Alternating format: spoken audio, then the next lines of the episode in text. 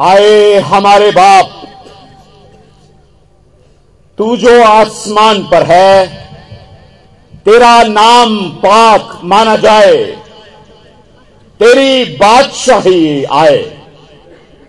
तेरी मर्ज़ी जैसे आसमान पर पूरी होती है, ज़मीन पर भी हो। खुदा बाप, खुदा बेटे, खुदा पाखरू के नाम से। आमीन। तशरीफ़ रखिए आज की शाम मेरा दिल शुक्रगुजारी से भरा है। आज पंडाल को देखते हुए, आज आप लोगों के जोश और खरोश को देखते हुए, और मैं शायद समझता हूँ कि पादी साहब ने खूब मेहनत की है पैरिश ने खूब मेहनत की है, और क्वायर बड़ी खूबसूरत तैयार है और बड़ी जोश के साथ एक वलवला नज़र आ रहा है। और मैं ये सोचता हूँ कि ये कलीसियाओं की ज़िंदगी नज़र आने की बात है, रूहानी ज़िंदगी नज़र आती है कि कलीसियाएँ भरपूर हैं, मामूर हैं। और मैं ये समझता हूँ कि अभी मैं जब आया तो चौधरी सबान से मेरी बात हो रही थी, उन्होंने कहा कि आज इस हमने नौजवानों को मौका दिया। और दीन साहब के बेटे जो सेक्रेटरी साहब हैं आपके, उन्होंने सैमुद्दीन और उन्होंने ये कहा कि पानी अपने घरों के सामने फेंके। एक खूबसूरत मैं देख रहा हूँ कि ये एक फ़र्क, विजन के साथ जब आप काम कर रहे होते हैं तो ये एक बड़ा, एक फ़र्क सा नज़ारा नज़र आता है कि आप सब चाहते हैं कि इस वक्त पर, एक विजन ये है कि इस वक्त जब कन्वेंशन हो रही है तो गर्दो गुबार ना हो। और शहरों का आबाद होना, जगहों का और अवाम का अवामी तौर पर जो सोसाइटीज बनती हैं, इसको बेहतर करने का तरीकाकार यही है कि किस तौर पर हम पॉजिटिव सोचते हैं। अपने गाँव को बेहतर करना, अपने आबो हवा को अच्छा बेहतर करना, अपने जहाँ पर हम रहते हैं। और मैं ये सोचता हूँ कि ये बात तो चलते रहनी चाहिए। लेकिन एक खूबसूरत जो अमल है, वो मुझे नज़र आ रहा है, खुदा करे कि ये जुस्तजू चलती रहे और ये कुत जो खुदा ने आपको दी है, इस कन्वेंशन को लिए हुए और मैं मुबारकबाद देता हूँ, एक कम पचहत्तरवें इजलास के लिए। पादी साहब ने कहा कि हम इसको पचहत्तरवा इजलास कहते हैं, क्योंकि हम तैयारी कर रहे हैं। अगले साल के लिए, अगले साल जब हम अपने बड़े क्षेत्र में जो तामीर कर रहे हैं, वहाँ पर कन्वेंशन करेंगे। इसकी हम तैयारी कर रहे हैं। और अभी से हम सिखा रहे हैं कि ये पचहत्तरवा इजलास है कम, पचहत्तरवा इजलास। तो आपको एक कम, पचहत्तरवा इजलास जो है सुलजाबाद मसीह कन्वेंशन का बहुत बहुत मुबारक।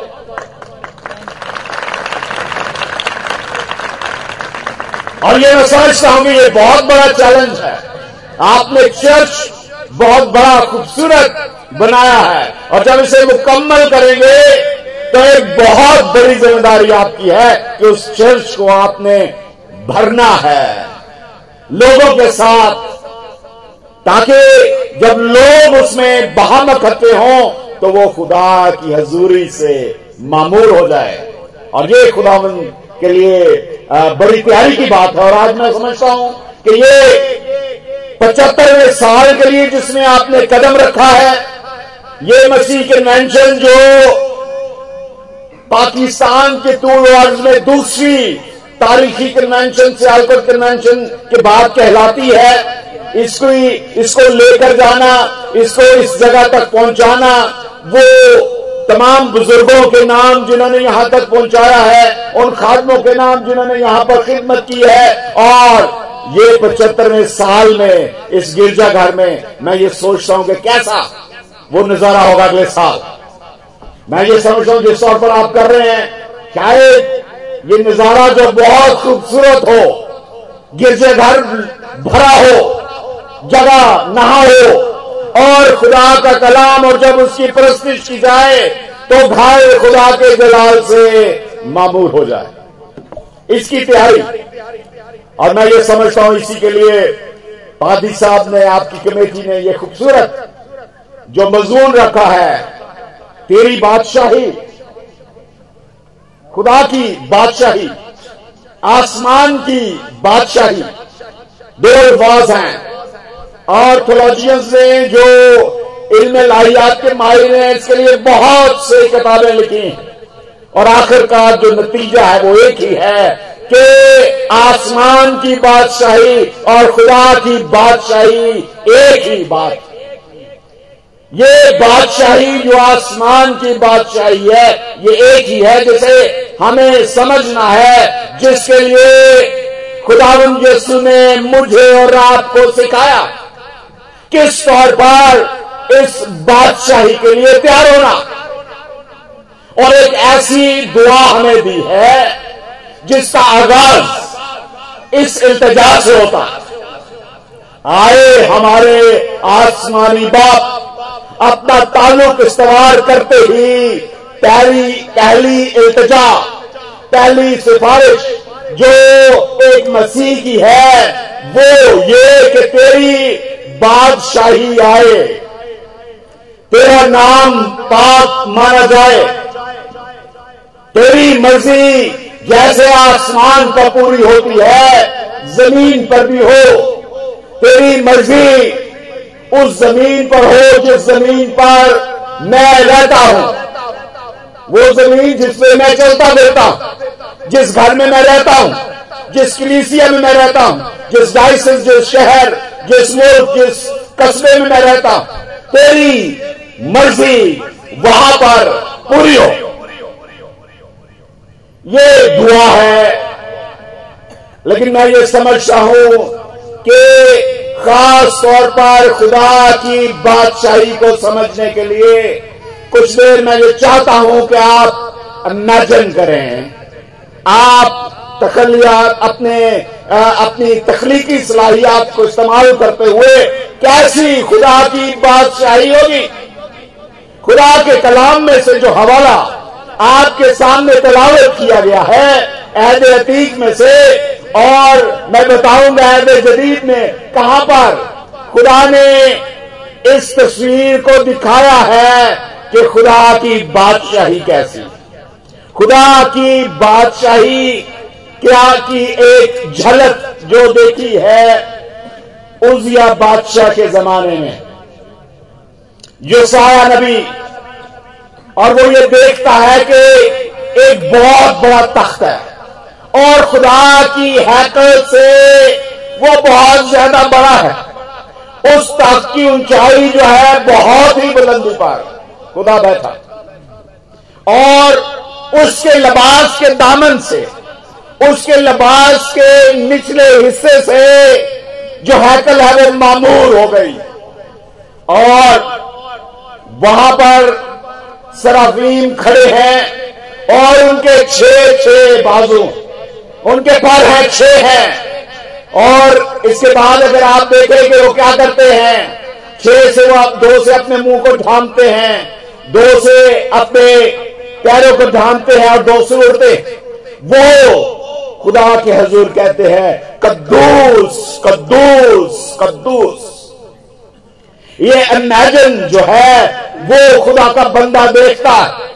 और खुदा के जलाल के बायस, उसके तक के बायस, उसकी बादशाह जहाँ पर वो बैठा है, उसकी वजह से आस्थानों की बुनियादें हिल गई।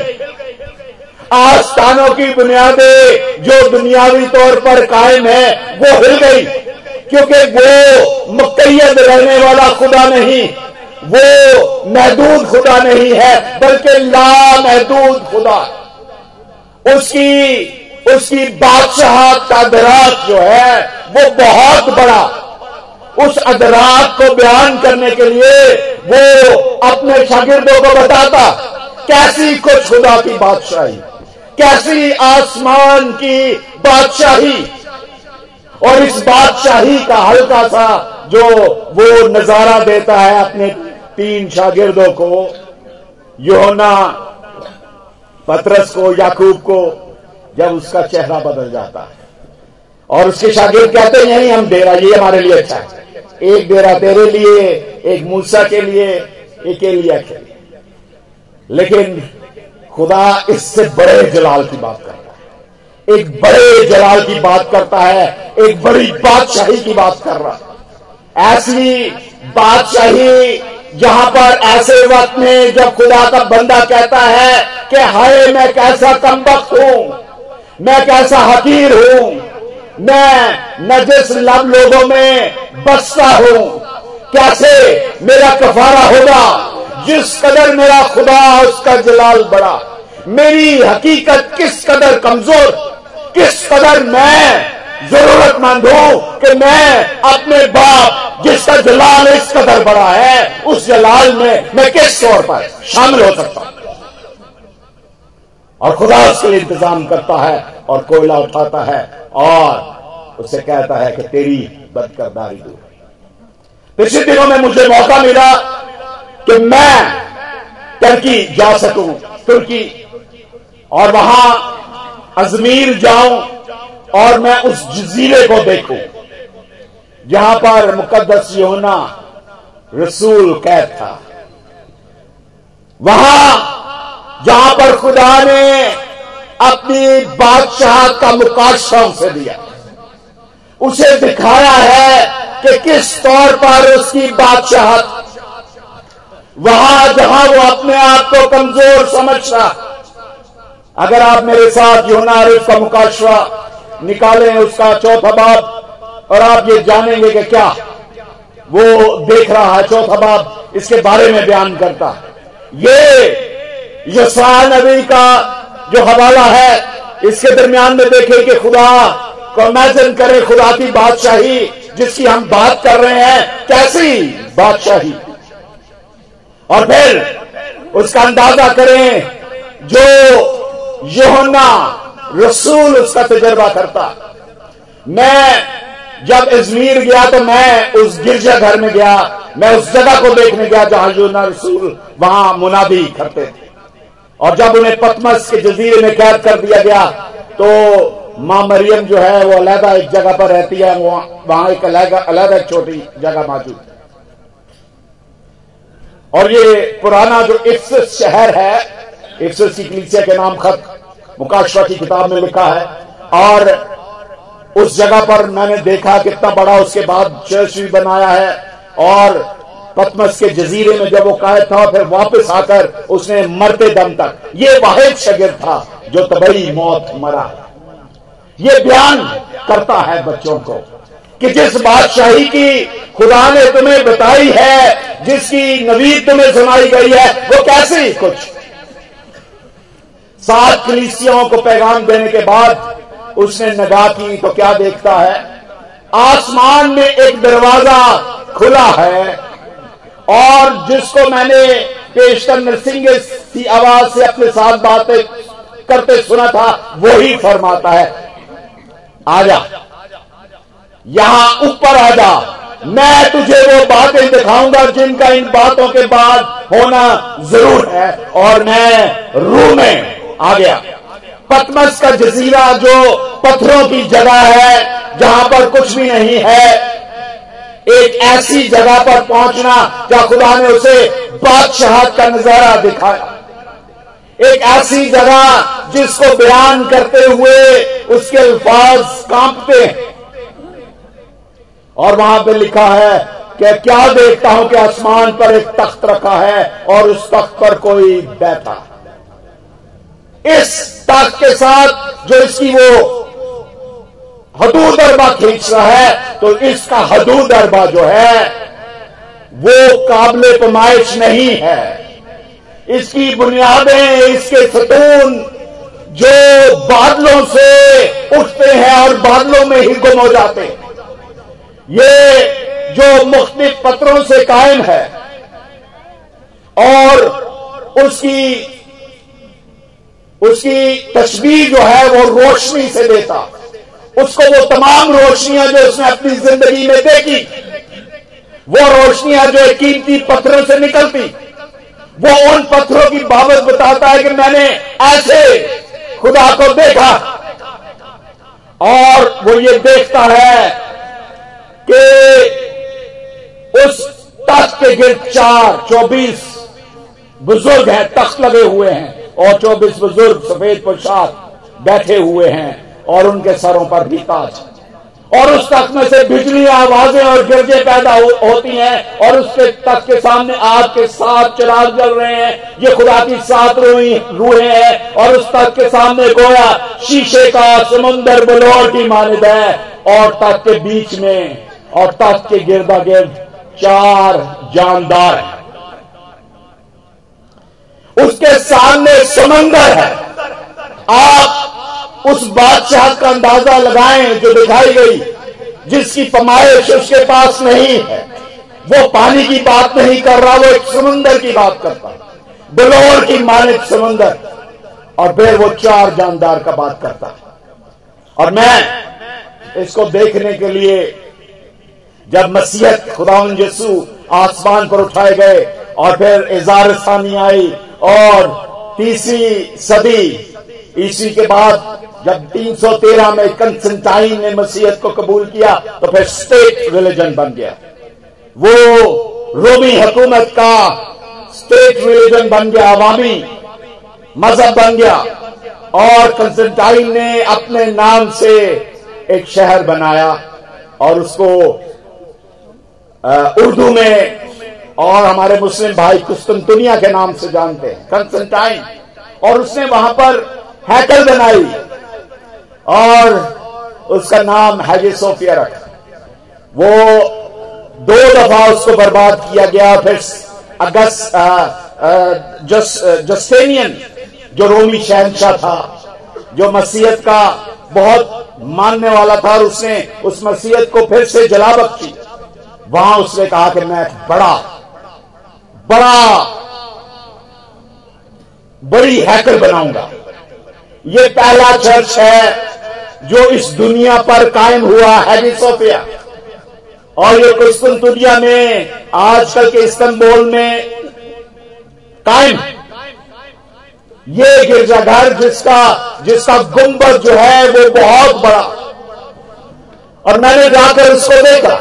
और मैं अंदाज़ा कर रहा था कि किस तौर पर जस्सेनियन ये सोचता है कि मैं खुदा का घर बनाऊँ और उसकी सल्तनत, उसकी बादशाहत जो है वो लोगों को नज़र आए। उसके सतून जो है वो मार्बल के और कीमती पत्थर के बने हुए, जिसे शायद कोई तीन, शायद चार लोग अगर जुड़े तो वो उसका घेरा डाल सकते हैं, हाथों को पकड़ और इतना बड़ा जो है कि आपको उसको देखते हुए शायद आप उससे गिर जाएँ।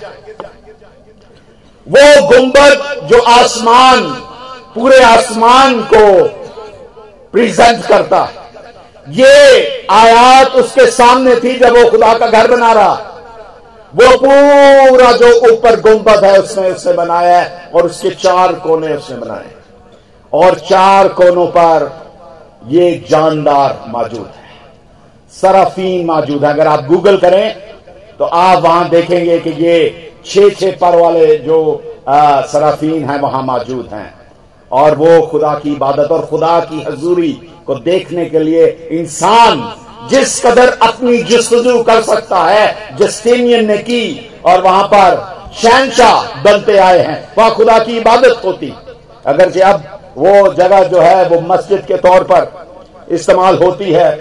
और मोहम्मद फातेह जब उसको फतह कर लिया तो वो चर्च से मस्जिद बदल दी। उसके बाद अता तुर्क ने उसको तारीखी मकान ठहरा दिया। लोग जाते थे, देखते थे। अब फिर उसे मस्जिद बना दिया गया। बहुत सी चीज़ें आप नहीं देख सकते। लेकिन वहाँ क्रॉसेस नज़र आती हैं। वहाँ ये सराफीन जो नज़र आते हैं, उस गुंबद पर। और इसको मैंने डिटेल देखने की कोशिश की है किस तौर पर, किस नज़र के साथ खुदा की बादशाह को जिस तौर पर जो साया देखता है, जिस तौर पर योहन्ना देखता है जो सीनियन किस तौर पर इसको बयान किया इस दुनिया पर इसको देखने। खुदा जो हर चीज़ का मालिक और वहाँ पर मेन एंट्रेंस पे एक तस्वीर बनी है, अगर आप गूगल करेंगे तो आप देखेंगे कि एक तरफ़ कंसंटाइन है। और यस्सु बच्चा यस्सु जो है, माँ मरियम की गोद में है, और एक तरफ़ जस्टेनियन जो है, वो एगी सोफिया का मॉडल लेकर खड़ा है। और एक तरफ़ जो है, वो कंसनटाइन जो है, वो क्रिस्टन दुनिया का कंसन, जो उसका शहर है, उसका मॉडल लेकर खड़ा कि जो कुछ वो रखते हैं, वो सब कुछ खुदा का है। ये बादशाही जो कुछ वो रखते हैं, अकवाम आलम, जो कुछ उन्होंने बनाया है, सब कुछ खुदा का है, और वो लेकर उसको ज़ाहिर करते हैं कि जो कुछ हमने बनाया है, इससे तू बहुत बड़ा। इसका दराक हमसे मुमकिन नहीं। हमें किस तौर पर इस जगह में शामिल होना? हमें किस तौर पर इसमें शामिल होना? और बड़ी बड़ी मुख्तर जितनी बड़ी बात मैंने आपको बताई है, मैंने आपको यूसाय नबी के बारे में बताया है यहुना का, जस्टेनियन का, मैंने आपको कंसेंटाइन का बताया लेकिन यस्सु ने बड़े मामूली अल्फाज में वो बादशाह एक एक शख्स को दे जब तू दुआ करे, दुआ की कुदरत और कुत को एक ऐसी दुआ जो लफ्जों पर मबनी नहीं, ऐसी दुआ जो दिल और समझ से, ऐसी दुआ है जो यहाँ से है और यहाँ से, ऐसी दुआ नहीं है जिसे अल्फाज की मैकेनिकल इज्म से नवाजा गया। हमारी कलीसियाओं की बुनियाद, हमारी कलीसिया को बढ़ाना, इसको बढ़ोती, इसको चलना, इसका बढ़ना ये उन दुआओं पर ठहरा हुआ। वो दुआएँ जब सुबह आप उठते हैं और दुआ करते हैं। खुदा के घर में जाकर दुआ करते हैं। शायद वो समझ से बाहर है। हमारे बुज़ुर्ग माए हमारे बाप दुआ करते हैं। हमारे बच्चे हमारे लिए दुआ करते हैं।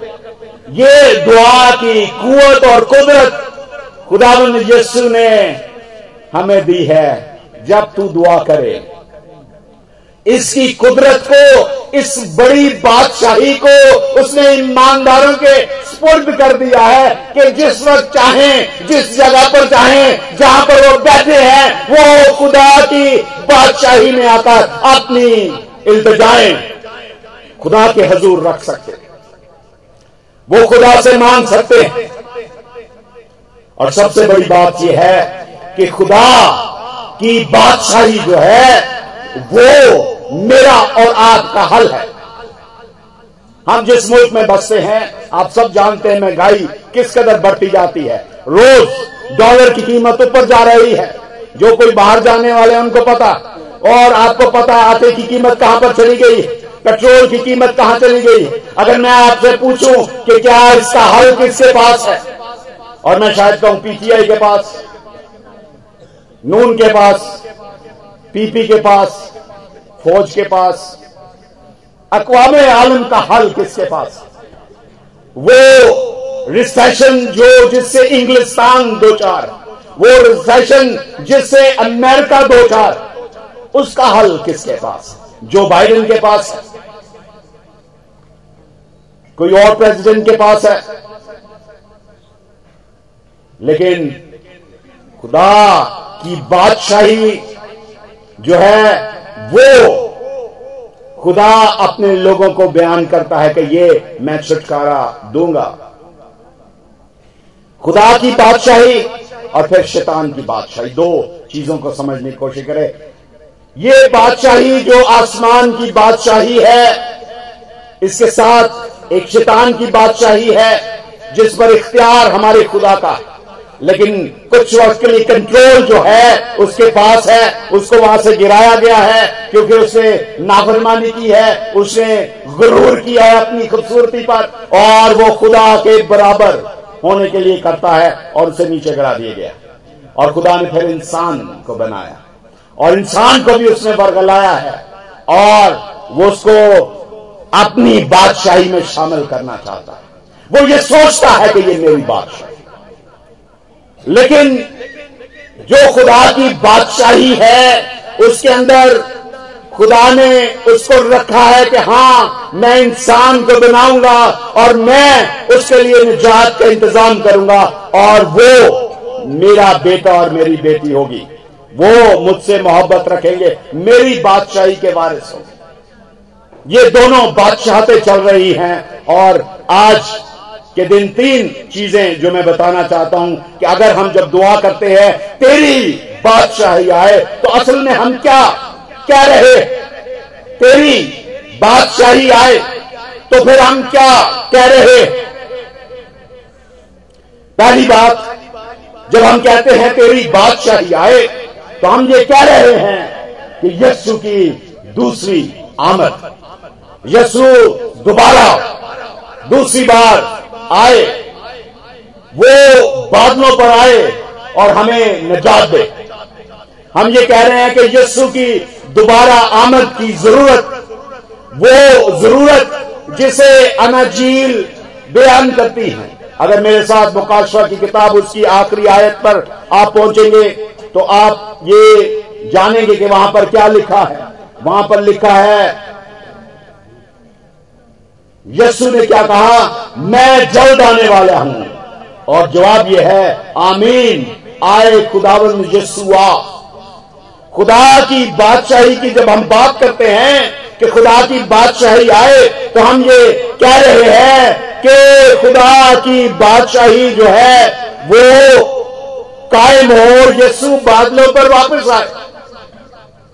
ये वो बादशाही है जो उसके शागिर्द उससे पूछते हैं क्या इसी वक्त तू बादशाही अता करेगा बनी इसराइल को? और उसने कहा, जिन बातों का जानना खुदा ने अपने इख्तियार में रखा है, तुम्हारा काम नहीं, लेकिन जब रूह को दस तुम पर नाजर होगा तो तुम कुत पाओगे। बादशाही के लिए तैयारी है, और ये तैयारी ये है कि खुदा हज़ार साल बादशाही के लिए वापस आए। ये बादशाही जब आएगी तो ये कुदरत से मामूर बादशाही, ये बरकत से मामूर बादशाही, ये बादशाही जो है वो कायम रहने वाली है। और इस बादशाही के लिए अगर आप देखें कि इस बादशाही में होगा क्या, इस बादशाही में क्या कुछ होगा? अगर आप मुकाशर की किताब उसके बीसवें बाब में देखें तो पहली बात जो ये कहता है वो ये कि जंग खत्म हो जाएगा।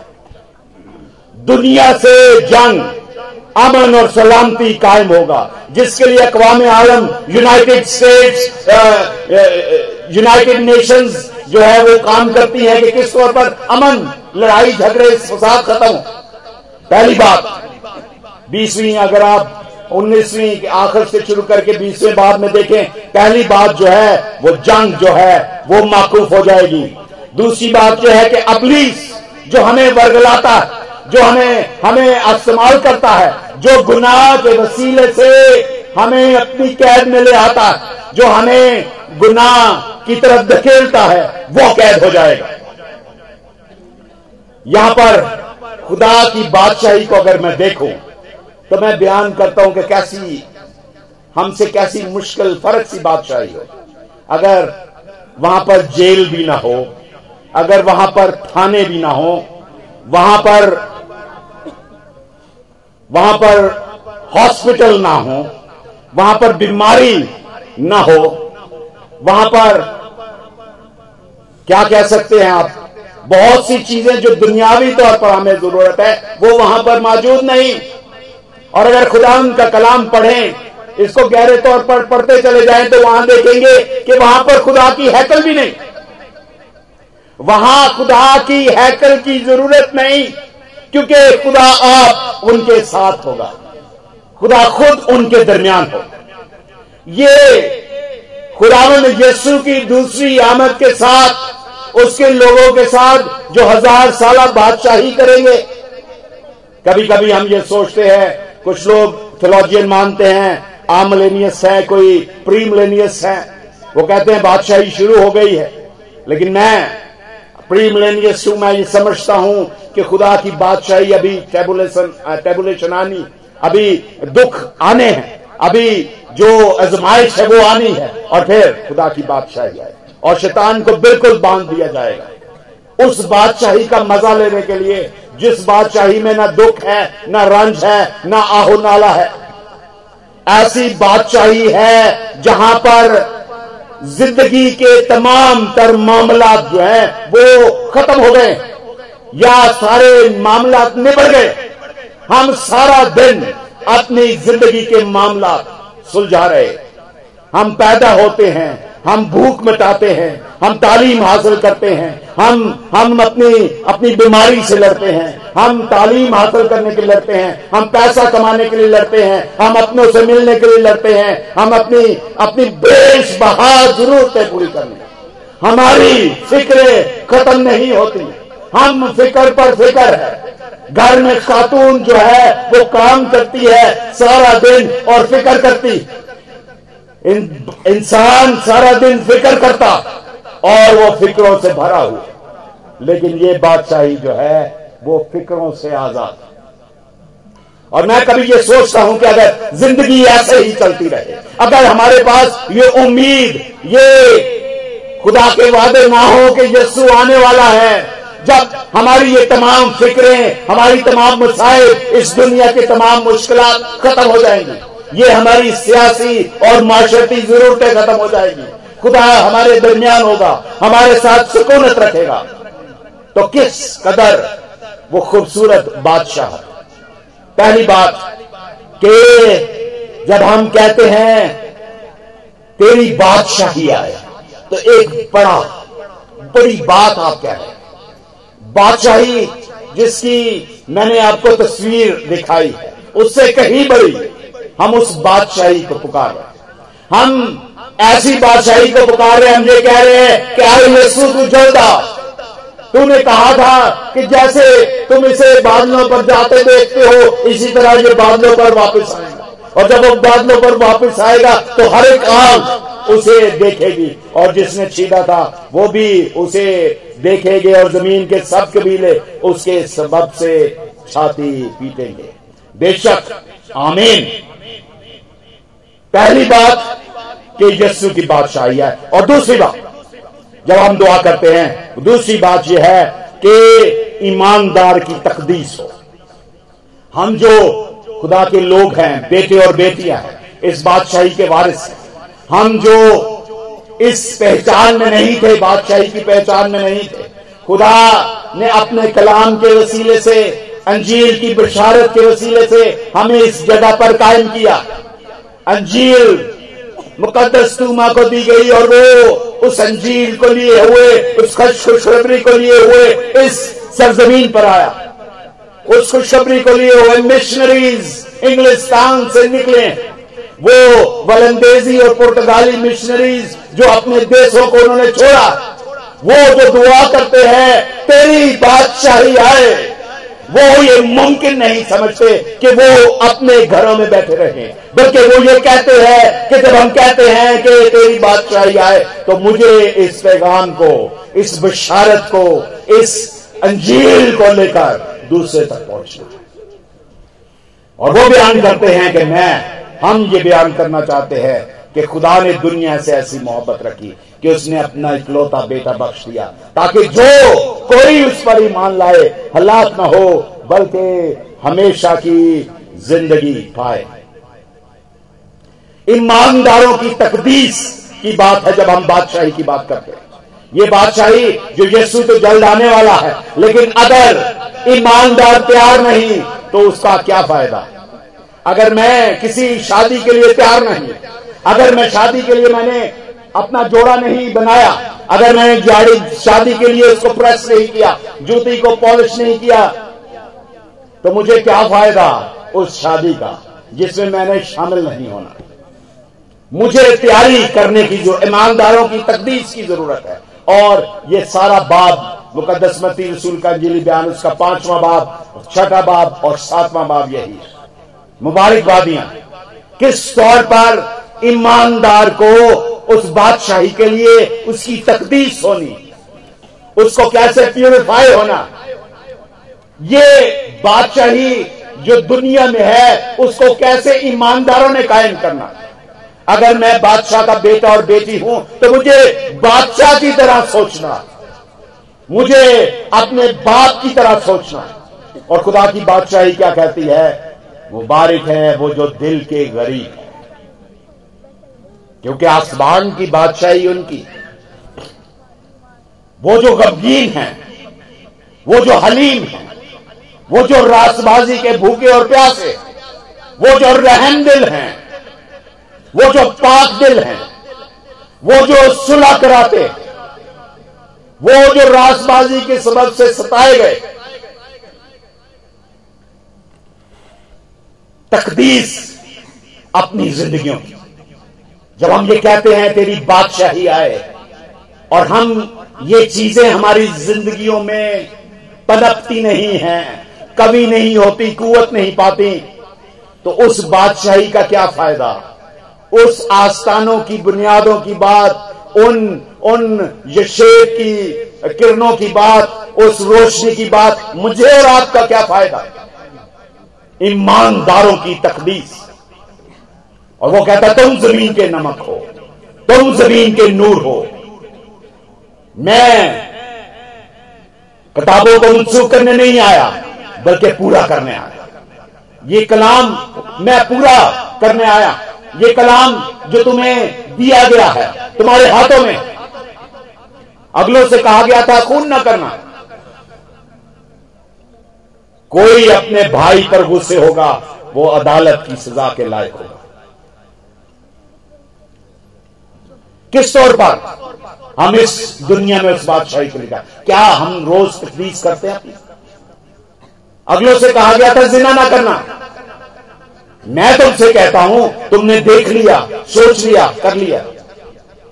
हम हर इतवार खुदा के दूर आते हैं और हम कहते हैं, जो हमसे ख्यालन कौलन और फेलन, बशिद्दत गुना सरजद हुए आए खुदा माफ़ कर। हमें मुआफी की ज़रूरत है, क्योंकि हम खुदा के बेटे और बेटियाँ हमें रोज उसमें कभी होना, इस जिस्मानी जिसम से लड़ना, क्योंकि हम आसमानी बादशाही के फजल जमीनी इस बदन से हमें लड़ना, झूठी कसम न खाना। तुम्हारा बाल तुम कोई एक बाल अपना नहीं बदल सकते, तुम नहीं कर सकते। अगले अगलों को कहा गया था, आँख के बदले आँख और दांत के बदले दांत। लेकिन मैं तुमसे कहता हूँ कि शरीर का मुकाबला ना करना, बचाओ अपना करना। मुकाबला डोंट आंसर है। किस तौर पर यह बादशाही फ़र्क है? तुम सुन चुको सुन चुके हो कि कहा गया था, अपने पड़ोसी से मोहब्बत रख और अपने दुश्मन से दावत रख। लेकिन मैं तुमसे कहता हूँ, अपने दुश्मनों से मोहब्बत रखो। मुश्किल काम। बादशाह के बच्चे होना बहुत मुश्किल काम है। ये बादशाही जो बहुत बड़ी है, एक मुश्किल काम है। अगर तुम आदमियों के कसूर माफ़ ना करोगे तो तुम्हारा बाप भी तुम्हारे कसूर माफ़ ना करेगा। मुझे अपने कसूर माफ़ करना रियाकारों की तरह रोजा ना रखो। जो कुछ तुम करते हो, अमल जो तुम्हारा, जो तुम मजहबी अमल करते हो, वो तुम्हारा खुदा के साथ उसका ताल्लुक है। उसका दफकावे के साथ कोई ताल्लुक संबंध नहीं। और ये ना सोचो हम क्या खाएँगे या क्या पिएँगे, कहाँ माल जमा करेंगे। ये एक मुश्किल काम है। रोज ब रोज तकदीस की ज़रूरत। अगर मैं खुदा का बेटा और बेटिया, पहले ढूंढो तुम उसकी बादशाही तो ये तमाम चीज़ें तुमको मिल जाएँगी। कभी कभी हम सोचते हैं, ये बड़ा मुश्किल काम। अयूब नबी, उसके पास सब कुछ है और वो सब कुछ आजमाया जाता है और अबलीस ये ताकत नहीं रखता कि उसके बंदों को छुए, लेकिन आजमाने के लिए, आजमाइश के लिए वो देता। किस तौर पर मुझे और आपकी तकदीस होने की ज़रूरत है। और तीसरी बात जो ये है कि तोबा की मुनादी। किस तौर पर मैं और आप अपने कोल और फेल से उसकी खुशखबरी की और तोबा की मुनादी करते हैं। आप क्या समझते हैं कि अब एक दुख, एक तकलीफ़, एक रंज, एक आँसू, एक आहें मेरे दादा मरे और मैं रोया और पीटा मेरा बाप मरा, मैं रोया और पीटा इसके बाद मेरे बच्चे भी यही करेंगे और उसके बच्चे भी यही करेंगे। कैंसर हमारी जिंदगियों में है, मुश्किलात हमारी जिंदगियों में है। हम रोज आहें भरते हैं, हम दुख सहते हैं। क्या ये चलता रहेगा? किस तौर पर मुझे इससे छुटकारे की उम्मीद का बयान करना? खुदा की बादशाही की बात, यीशु की दूसरी आमद। ईमानदारों की तकदीस, और तीसरी बात है कि हम इस बादशाही को किस तौर पर लोगों को बताएँ। किस तौर पर ये बताएँ कि ये जो बादशाही है, ये तब्दीली का बायस है। इसमें उम्मीद है, इसमें उम्मीद का पैगाम। इसमें ज़िंदगी का पैगाम। और ये पैगाम यूना रसूल देखते और जब वो पाँचवें बाब में, मुकाशवा पाँचवें बाब में उसे किताब दी गई जो तख्त पर बैठा हुआ था और अंदर बाहर से लिखी हुई थी और उस पर सात मोहरें लगाकर बंद कर दिया गया और उसे कहा कि कोई है जो इस किताब को खोल सके और कोई शख्स आसमान और ज़मीन पर या ज़मीन के नीचे उस किताब को खोलने या उस पर नज़र करने के काबिल ना निकला। और फिर योना उस पर जार जार रोता। वो दुखी है। युसाया भी दुखी है। हाय, मैं कैसे निजस लोगों में, निजस लोगों में बसता हूँ? मेरी क्या औकात है? मेरी ज़िंदगी क्या? क्या मैं सोचता हूँ कि शायद मेरा बचपन अच्छा था, मेरा जवानी अच्छी थी, मेरा बढ़ापा अच्छा था। मैं तो शुरू से रोता आया मैं तो रोटी के लिए रोता हूँ। जब मेरे लोग मेरे प्यारे बीमार होते हैं और मुझे छोड़ जाते मैं रोता हूँ। मेरे, मैं काम में फेल हो जाता हूँ, मैं रोता हूँ। मुझे कोई उम्मीद नज़र नहीं आती योना रसूल जो यस्सु के पीछे चलने वाला शागिर्द वो उससे मोहब्बत रखता है। वो उससे कहता है कि मैं तुझसे मोहब्बत रखता हूँ। और जब उसने उसे बादशाही की बातें की तो उसने कहा, लोग चले गए, उनको नागवार गुजरे। यसु ने कहा, तुम भी चले जाने चाहते हो? उसने कहा, ज़िंदगी की बातें तो तेरे पास है। हम तेरे अलावा किसके पास जाएँ? वो यूहन्ना जार जार रोता। वो ये कहता है कि इसके लिए, इसके पीछे थे। इस यीशु को हम पुकारते थे। इस यीशु को हम आवाज़ देते थे। ये हमारा बादशाह था। और अब इस किताब को खोलने के लिए कोई इसके लायक नहीं। तब उन बुज़ुर्गों में से एक उठा और उसने हाथ रखा। मत रो। यूदा के कबीले का वो बबर जो दाऊद की असल से है, उस किताब और उसकी सातों मोड़ों को खोलने के लिए गालिब आया। और मैंने उस तख्त और चारों जानदारों और उन बुज़ुर्गों के बीच में गोया जबा किया हुआ एक बर्रा खड़ा देखा।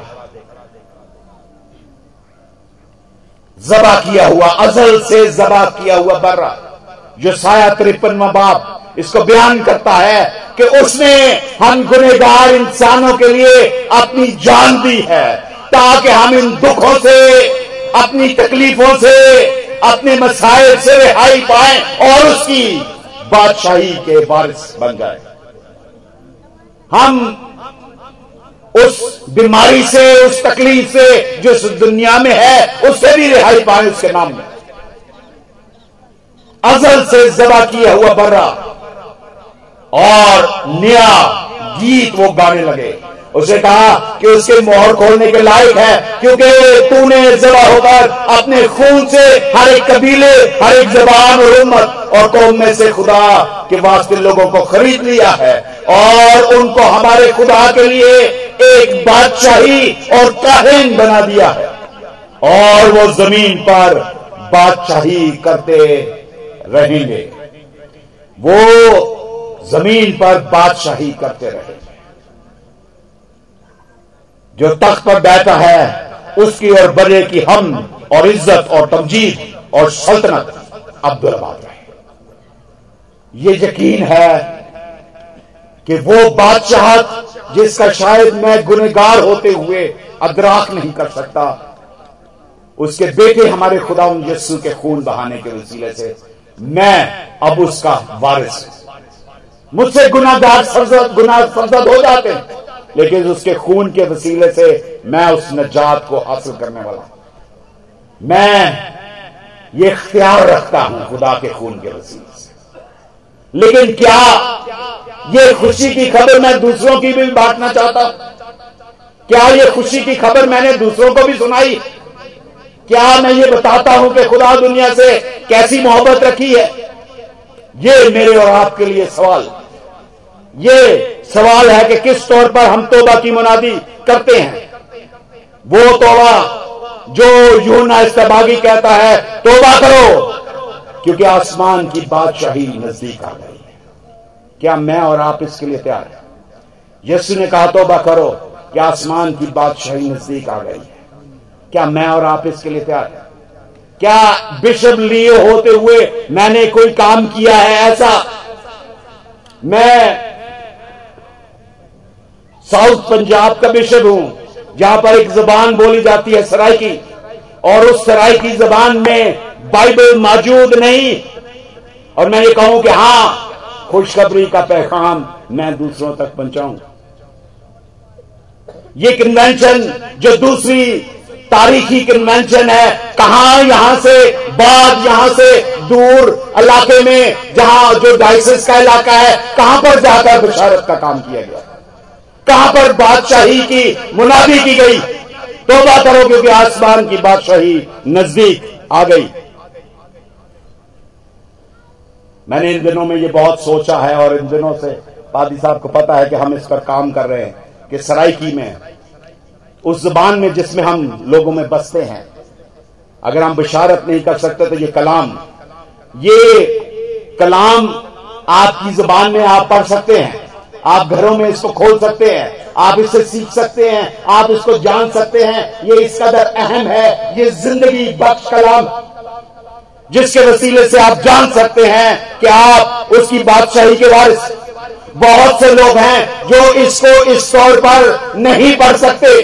वो खुदा की मोहब्बत को नहीं जानते। किस कदर मेरी और आपकी ज़िम्मेदारी कि हम तोबा की मुनादी करें। उसके शागिर्दों का कहा कि जब रूह कुद्दस तुम पर नाजल होगा तो तुम कुवत पाओगे और ज़मीन की इंतहा तक मेरे गवाह होगे। हम अपनी डायसेस की इंतहा तक गवाह नहीं, हम अपने चर्च की इंतहा तक गवाह नहीं। हम उसके अंदर अंदर सोचते हैं, हम अपने चर्च के सतूनों के अंदर कैद है। खुदा की बादशाही चर्च के सतूनों में, कलीसियों के सतूनों में मुकैद नहीं। उसकी बादशाही बसी है। उसकी आस्थानों की बुनियादें उसकी बसी है। और मैंने और आपने ये काम करना है, उसकी बादशाही की वजह क्या आज रात मैं इसके लिए तैयार क्या मैं आज रात मैं as a bishop of Multan तैयार क्या आप अपनी अपनी जगह पर तैयार हैं? क्या कलीसिया सुंजाबाद इसके लिए तैयार मैं इसको बयान करता हूँ ये कलाम को कि ये एक टिकट है। एक शख्स इस स्टोरी को सुना के मैं बंद करूँगा। एक शख्स जहाज़ पर उसने पहले दफ़ा सफ़र करना है और वो बहरी जहाज़ है, बड़ा जहाज़ टाइटैनिक जैसे। उसमें बड़े क्रिएटर्स हैं, उसमें बड़े, और वो किसी तरह गरीब है। वो समझता है कि मैं नहीं चढ़ सकता। लेकिन कोई शख्स उस पर रहम करता है और उसे टिकट दे देता है। हमारी जो रेलवे की टिकट है वो तो छोटी सी होती है, उसमें कुछ नहीं लिखा होता। बड़ी टिकट होती है ना, उसके ऊपर पूरा लिखा होता है। अगर आप जहाज़ पर चढ़े तो दो होते हैं उसमें लिखा होता है क्या क्या आपको मिलेगा। मैं पहले पहले वो सुनाऊ, जब शुरू शुरू में पादी सबान जाते थे तो वो कहते थे हाँ जी, वो दूसरे फिर उनसे मज़ाक करते थे ना। वो उधर गरम टावल देते, हाथ साफ़ करने, उन्होंने कहा पादी साहब ये खान दी चाय। उन्होंने कहा, चिट्ठी नहीं जाती गरम पे है पर चिट्ठी नहीं जाती नवे नवे हो ये ना पता नहीं लगता की बनना जाते सारा तो मैं भी जब शुरू में वो कंबल देते हैं सुबह ऊपर ठंड लगती है तो कंबल ले ले। तो मैं तो कंबल उतार के आ गया। तो मुझे पूरा दिन उस पर गुजारना था आ, आ, उस एयरपोर्ट पे। तो मुझे ठंड लगी मैंने दूसरों को देखा तो उन्होंने वो लिए हुए थे। तो मुझे याद आया कि वो कंबल मुझे ले लेना चाहिए था ताकि मैं अपने ऊपर लेकर आराम कर सकता। ये कुछ चीज़ें जो है वो लिखी हुई है। वो शख्स चढ़ गया। और वो उसने देखा कि हाँ उसने ना कोई डबल रोटी रख ली, चने रख लिए, मेरी तरह था। उसने कहा कि कोई लबना लुबना होता कुछ नहीं। अपनी क्षमा रख लो। वो रख ली और ये सफ़र चल रहा है उसका। दो तीन महीने का जो सफ़र है, उसने अमेरिका पहुँचना है, बड़े आज़म क्रॉस करने हैं उसने। और वो चलता जा रहा है, वो जाके देखता है, वो लोग जो है, वो बड़े खारे गर्मा गर्म जूस हैं। वाह जी वाह, वो बड़े मुर्ग मसलम उड़ा रहे हैं। वो कहता अच्छा वो देख दूख के फिर चने खा लेता उसके बाद फिर वो डबल रोटी खा लेता उसको उल्ली लग जाती है, वो बीमार हो जाता है। और वो आखिरकार जब वो पहुँचता है तो वो बड़ी मुश्किल से कि किस तरह में पहुंचू। और जब वो उतरता है तो वो कहता है कि उस मंजिल पर तो पहुँच जाता है। और वो कहता है कि बड़ी बुरी हालत है। मैं तो बस मरते मरते इस जगह पहुँचे, इससे अच्छा था मैं पीछे रह जाता और जहाज़ का जो कैप्टन है, वो कहता है, आए कम वक्त, तुझे अपनी टिकट का नहीं पता। तेरे लिए ये सब चीज़ें फ्री मौजूद हैं। जहाज़ पे जो चढ़ जाता है, उसके लिए ये खाने, उसके लिए ये तमाम आसाइशें मौजूद हैं। तेरे लिए हर किस्म की आसाइश उस जहाज़ के ऊपर इस टिकट में लिख दी गई। और तुझे नहीं पता कि तूने क्या हासिल करना और तूने क्या करना। बहुत दफ़ा ये टिकट हमारे पास है। बादशाही की टिकट हमें इसमें नहीं पता। पहले ढूंढो तुम उसकी बादशाही तो ये तमाम चीज़ें तुम्हें मिलती जाएँगी। वो खुशी जो हमारे बुज़ुर्ग रखते थे, वो रोज बरोज कम होती, फिक्रें बढ़ रही। लेकिन यसु गालिब आया। है वो अजल से जबा किया हुआ बढ़ रहा है। और आज वो मुझसे और आपसे माँगता है कि तुम मुझे क्या देते हो? मैंने ये जान तुम्हारे लिए दी है। तुम्हारी ज़िंदगी के लिए दी है। तुम्हें हमेशा की ज़िंदगी के लिए दी है और कसरत की ज़िंदगी के लिए भी दी है। तुम्हारी जो जरूरतें दुनियावी हैं, वो भी मैंने पूरी करनी है, क्योंकि मैं इख्तियार रखता हूँ। और ये बादशाही तुमने कायम करनी है।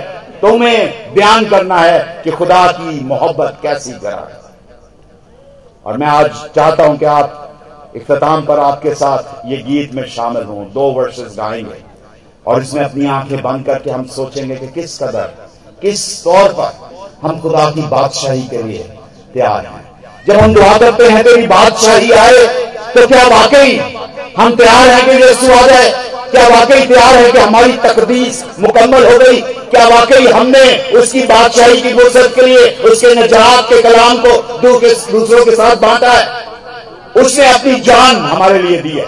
अजल से जबा किए हुए बड़े ने हम उसे क्या देते? ये जान ये जान मैंने दी तुझे। अब क्या देता तू मुझे? अगर मेरे साथ पादी साहब आ जाए, अगर जिसको आती है, वह यही शुरू कर दे, हम आँखें बंद करेंगे।